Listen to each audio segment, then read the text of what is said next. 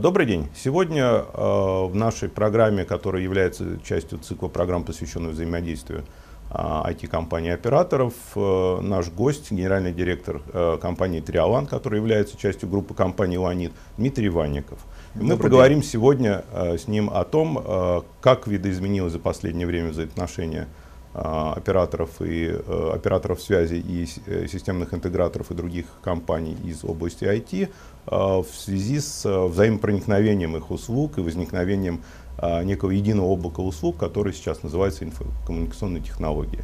Дмитрий, ну вы как человек, который побывали, что называется, по обе стороны баррикад, наверное, как никто можете рассказать о том, как с вашей точки зрения развивалось это взаимодействие, начиная, ну, наверное, с начала 2000-х годов, с того момента, когда услуги телекоммуникаций а, были отдельной отраслью, а услуги э, айтишные, в том числе в частности, а, услуги системной интеграции были тоже совершенно отдельной отраслью. И куда мы в итоге приходим сейчас, и что с вашей точки будет, зрения будет происходить в следующие пять лет? Ну, совершенно верно. Взаимопроникновение двух отраслей началось еще в 2000-е годы. И сама отрасль, отрасль операторов связи крайне сильно эволюционировала за те 15-17 лет, что прошли с тех пор. А, давайте поговорим, кто был классическим оператором связи. А, прежде всего, это э, компания, имеющая огромную инфраструктуру. Конкурентность оператора связи зависела от наличия своих собственных магистралей и своих собственных линий доступа, то есть возможности дотянуться до конечного абонента. Э, в условиях нашей страны этих линий традиционно не хватало, как магистральных, так и линий доступа. И под доступом я имею в виду как фиксированные линии связи, так и беспроводные линии связи. И напоминаю, что 15 лет назад беспроводные линии связи были еще на совсем другом уровне пропускной способности. Они фактически тогда только строились по всей стране. Э, и э, при этом бизнес операторов связи был связан с огромными капиталовложениями в строительство всей этой инфраструктуры. Необходимо было помимо этого получать большое количество лицензий, то есть взаимодействовать с государством. Этот э, бизнес по понятным причинам был и остается крайне зарегулированным. И регули... э, функция регулятора э, заключается в том, чтобы постоянно добавлять какие-то новые требования, как мы сейчас видим и слышим это в том числе и в последние годы. И чем более, чем больше оператор закопал денег в землю, чем большее количество лицензий он получил, тем более конкурентоспособен он был, тем больше маржинальность своего бизнеса он мог получить. Э, и основная часть доходов, не секрет, э, была от голосовых услуг, услуг, которые приносили замечательные деньги, но к ним медленно, но верно добавлялись другие услуги, услуги передачи данных. И в принципе, если мы посмотрим на бизнес-операторов связи еще лет 7-10 тому назад, то услуг было мало. А, главная услуга была голосовая связь, а, следующая услуга доступ в интернет, следующая услуга ориентирована в основном на корпоративный рынок, это строительство виртуальной частной сети в рамках одной компании с предоставлением, а, опять-таки, голосовой и сети передачи данных в области, в размере одной компании – Э, ну и начинали добавляться экзотические услуги типа colocation а, то есть оператор связи строил свой дата-центр э, и пускал в него серверы э, чужих компаний, своих клиентов. Фактически это был бизнес по перепродаже электричества. То есть, если у тебя есть доступ к большому количеству сотен киловатт или лучше мегаватт, или еще вообще мечта десяток мегаватт, то можно было поставить большое количество серверов своих заказчиков в свой дата-центр, э, ну и перепродавать электричество с некоторой маржинальностью. Э, вот это был тот бизнес операторов связи, который он был э, ну, еще некоторое время тому назад. Понятно, что изменение технологий стало коренным образом ситуацию изменять. Ну, начнем с того, что инфраструктуры было построено много. И э, было проброшено очень много оптики по стране. А, а как известно, до сих пор остается э, правило, что оптика почти не имеет ограничений по своей пропускной способности. Имеет ограничение оборудования, подключенное к этой оптике, которое регулярно меняется. Цикл обновления составляет ну, раз 18 месяцев, 24 месяца, бывает в 3 года, но никак не реже. Э, и, как правило, э, пропускная способность этого оборудования вырастает каждый раз в разы. Поэтому, если у вас были вложения в инфраструктуру, то дополнительных серьезных вложений делать вам не нужно. Вы можете эксплуатировать. Э, появляется все больше и больше пропускной способности у вас за счет замены оборудования. Э, и поэтому происходит эффект, который называется ну, коммодитизация традиционных услуг. Э, когда большое количество компаний, большое количество операторов связи получили доступ или построили свою собственную инфраструктуру, могли эффективно конкурировать друг с другом, что вызвало э, еще в прошлый кризис, пожалуй, 2008 года, как раз когда я работал в индустрии, э, началось массированное падение стоимости услуг связи на несколько десятков процентов каждый год, которое, ну, наверное, не остановилось. И э, первое, что это вызвало, э, вызвало э, поглощение и разорение мелких игроков, и огромную консолидацию э, рынка услуг связи. Второй эффект, который это повлекло для операторов связи, это понимание невозможности зарабатывать э, только с точки зрения э, традиционных услуг. И труба, как я сказал, она становилась все дешевле и дешевле. Поэтому возникло желание наполнить эту трубу каким-то своим собственным содержанием. И вот чем наполнить эту трубу, э, всегда оставалось, да и остается э, очень, серьезный, э, очень серьезным вызовом, очень серьезным челленджем, извините за английское слово, для операторов связи. Ну и каждый это решает в меру своей креативности, в меру своей приближенности к миру технологий. Те, кто решает это лучше, получают большую маржинальность. Потому что если оператор связи не заполняет эту трубу услугами сам, то это делает за него пользователь. Как корпоративный, так и частный пользователь. И все мы понимаем, что голосовой трафик перетекает э, в скайпы, в WhatsApp, в Viber. Все мы понимаем, что э, современное оборудование позволяет фактически без услуг оператора связи построить надежную, защищенную, ну до определенной степени, конечно, э, корпоративную сеть. Э, и все компании давно начали это делать с помощью услуг э, тех, кого мы называем системными интеграторами. То есть традиционных IT-компаний, э, бизнес которых стал мигрировать в том числе и в коммуникационную область, так как инфраструктура связи стала доступной для всех, относительно дешевой, и на ее базе можно было строить какие-то решения для компаний. Ну, поэтому, если что-то нельзя предотвратить, то, как мы с вами понимаем, это нужно возглавить. Да. Ну и, э, естественно, операторы связи стали сами мигрировать в сторону э, интеграторов.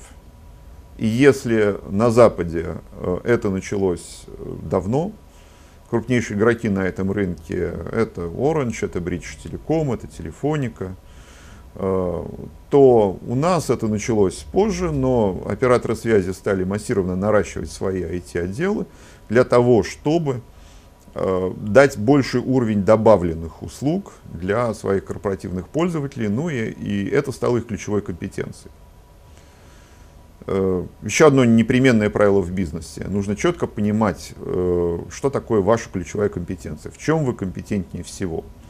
И сохранять и наращивать инвестиции в этой области, а то, что является комодити, то, что, в чем вы не очень большой специалист, лучше отдать на аутсорс. И сейчас, если мы посмотрим про объявления различных операторов связи, то мы увидим, что э, ранее строительство каналов и э, доступ и доступа э, было как раз ключевой компетенцией для операторов связи, то сейчас именно эта область очень часто становится комодити, отдается на аутсорс, сдаются в аренду вышки сотовой связи, берутся в аренду э, какие-то магистральные каналы, которых слишком много уже на многих направлениях. И э, наоборот, э, наращиваются системно-интеграторские способности, ну и маркетинговые способности, которые извергают из себя все новое и новое количество креативных тарифов, что для конечных пользователей, что для корпоративных пользователей. Поэтому я не могу сказать, что IT-компании очень сильно мигрировали за это время, но операторы связи действительно стали IT-компаниями, э, ну, со всеми вытекающими из э, этой ситуации условия, о которых тоже сейчас можно поговорить. Но, с другой стороны, это вызов э, в настоящий момент для айтишных компаний, потому что получается, что э, операторы связи заходят на их территорию и пытаются отнять у них кусок хлеба. А с другой стороны, ну, сейчас появилась некая прослойка, да, э, которая называется сервис-провайдерами. И в это направление идут и как операторы связи, так, насколько я могу понять, и все-таки некоторые IT-компании.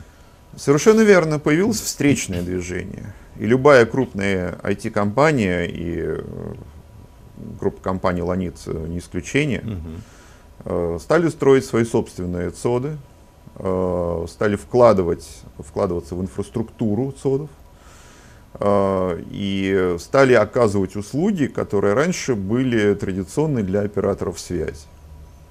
Ну, э, как я говорил, э, все менее и менее интересной становится услуга по размещению серверов стойки, по перепродаже электричества. На этой услуге можно извлекать дополнительную маржинальность только когда доступ к этой услуге ограничен.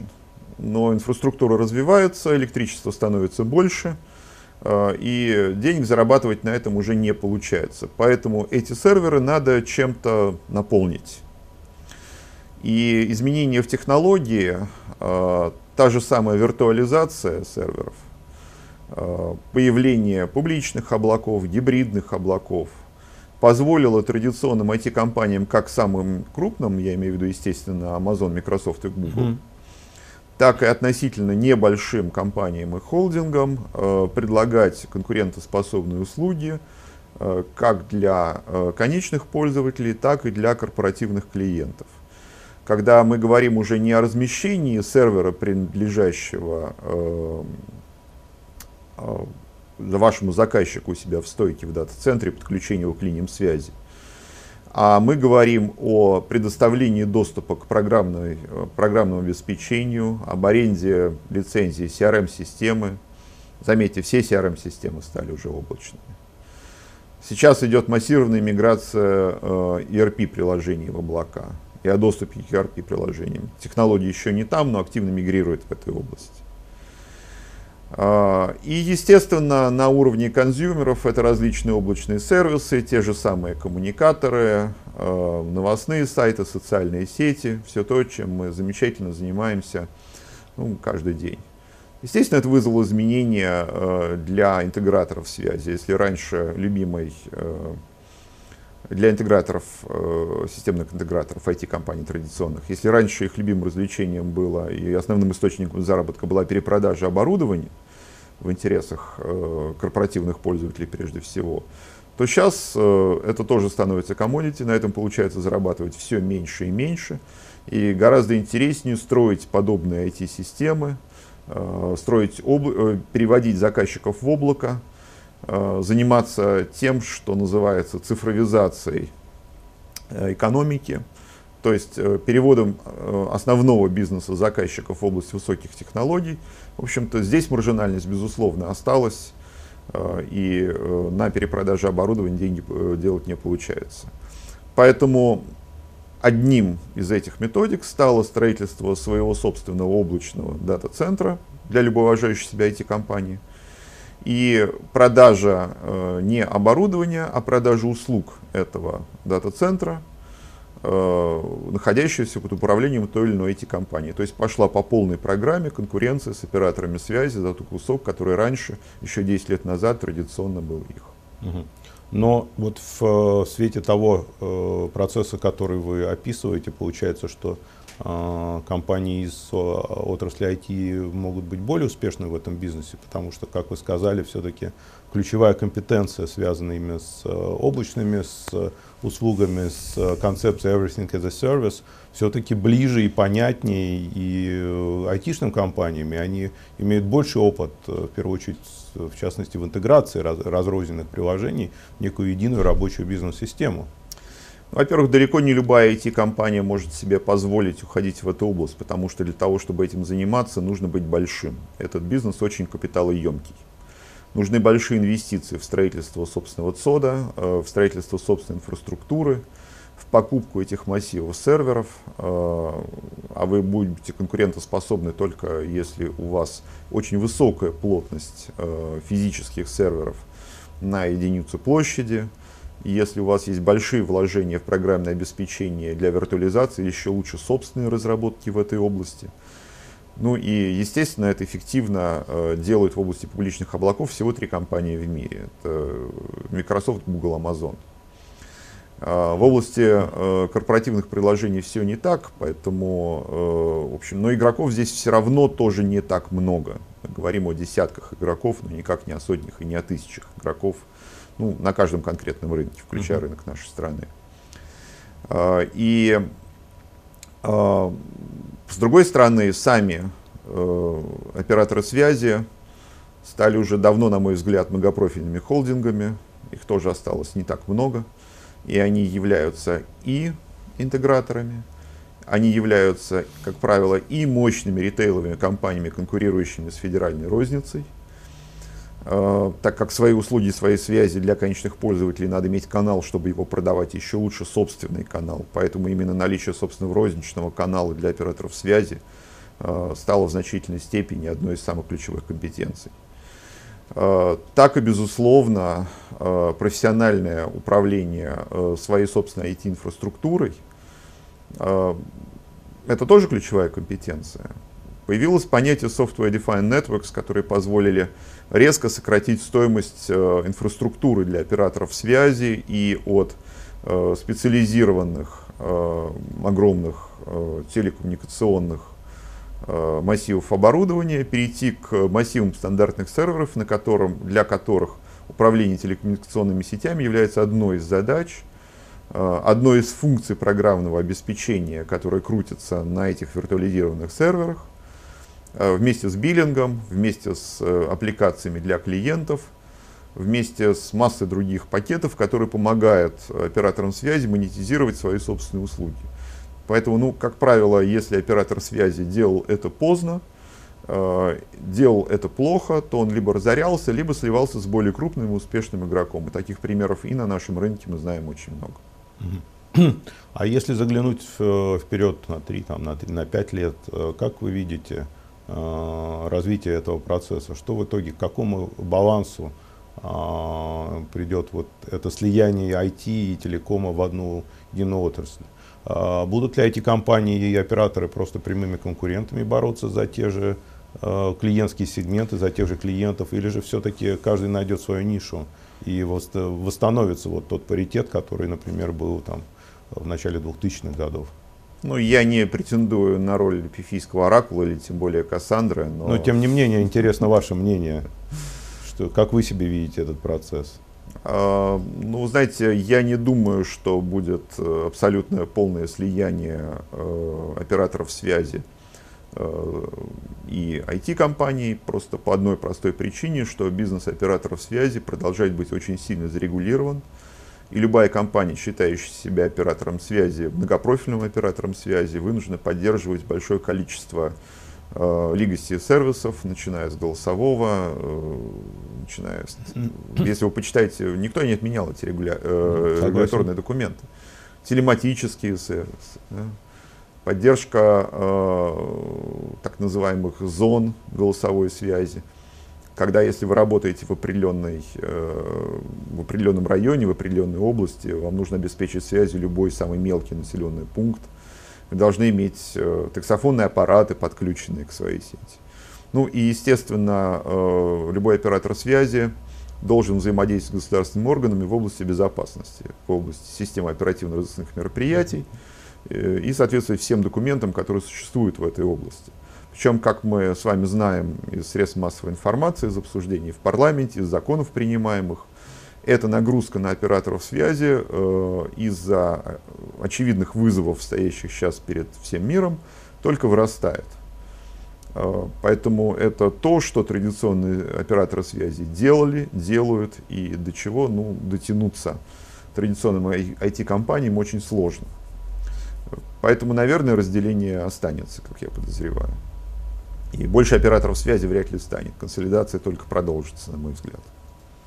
А слой вот так называемых виртуальных операторов, э, ведь он же тоже растет. Ну, для нашей страны, может быть, это не так актуально, потому что ну, у нас не созданы какие-то э, право, правоприменительные условия для того, чтобы этот слой рос. Но тем не менее, там некоторые IT-компании могут попытаться выйти на этот рынок именно в виде ну, виртуального ну, оператора. Mm-hmm. Возможно это, и если возможно, то при каких условиях и для чего это могло бы понадобиться IT-компаниям? А, понимаете, наш рынок э, связи э, довольно быстро развивался, на нем сразу появилось много игроков.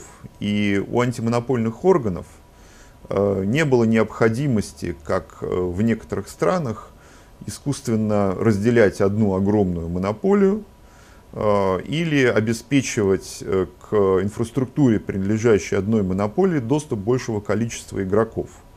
Это было в США, это было во Франции, это было в Великобритании в той или иной системе. Но э, для того, чтобы обеспечить равные возможности для новых компаний, приходящих на рынок связи, монопольные органы определяли э, максимальную цену доступа к инфраструктуре, которая принадлежала одному большому доминирующему игроку. Или вообще делила, как произошло в США, этого доминирующего игрока на конкурирующие компании. Э, ну, в нашей стране не было необходимости это делать. Параллельно росло несколько сетей, параллельно были огромные вложения в инфраструктуру более чем одного игрока, и среда получилась достаточно конкурентоспособной. Много раз это обсуждалось по поводу доступа к инфраструктуре Ростелекома, когда она была преобладающей. Но потом это э, изменилось. Появилась как минимум большая конкурирующая сеть Транстелекома. Очень много в свое время построилась Интера. Э, и эти стройки продолжались различными игроками, поэтому когда появилось несколько магистральных сетей, и несколько конкурирующих линий доступа, а потом появились еще и э, беспроводные системы доступа, которые могли переварить весь объем трафика, ну, не было необходимости это делать. Именно поэтому виртуальные операторы пользовались у нас меньшей популярностью. Для многих стран это был скорее вынужденный этап развития телекома, э, когда они могли существовать только благодаря действиям антимонопольных органов. У нас, ну, мы этот этап, наверное, прошли.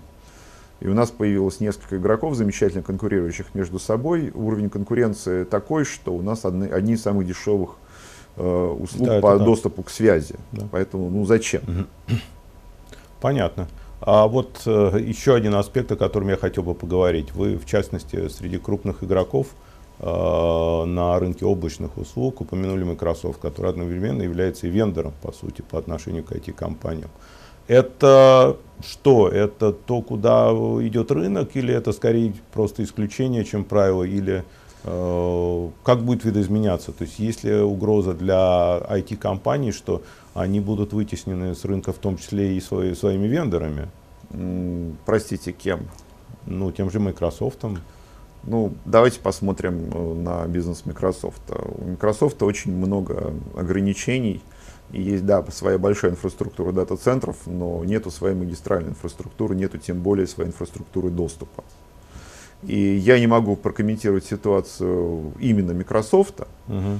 но если вы посмотрите э, вот на то, что происходит в Штатах, например, то э, к операторы связи, имеющие э, контроль над линиями доступа, стали взимать деньги с производителей контента, которые не вложили в инфраструктуру, я веду Netflix и компании, Hulu и компании типа них.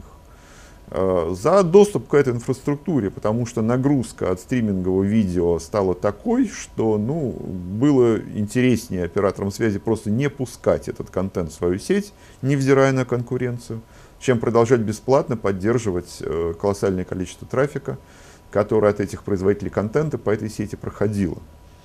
Поэтому у нас сейчас есть три лидера облачного рынка, построившие огромные публичные центры и предлагающие эти услуги по всему миру, что тоже важно. Но у них масса ограничений на самом деле, и если мы посмотрим на каждую страну, на, в каждой стране есть законы, относящиеся к персональным данным, в каждой стране есть законы, относящиеся к взаимодействию государства э, и операторов связи.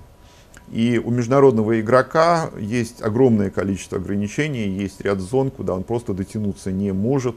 Ну и пример нашей страны, мы видим, что ограничения на работу этих игроков внутри нашей страны ну, растут год от года, и, наверное, это естественный процесс. Понятно. А, Дмитрий, спасибо вам большое за ваш обстоятельный развернутый комментарий. И э, мы надеемся с вами еще раз спасибо вам. в этой студии по каким-то другим приятным поводам. Спасибо. спасибо.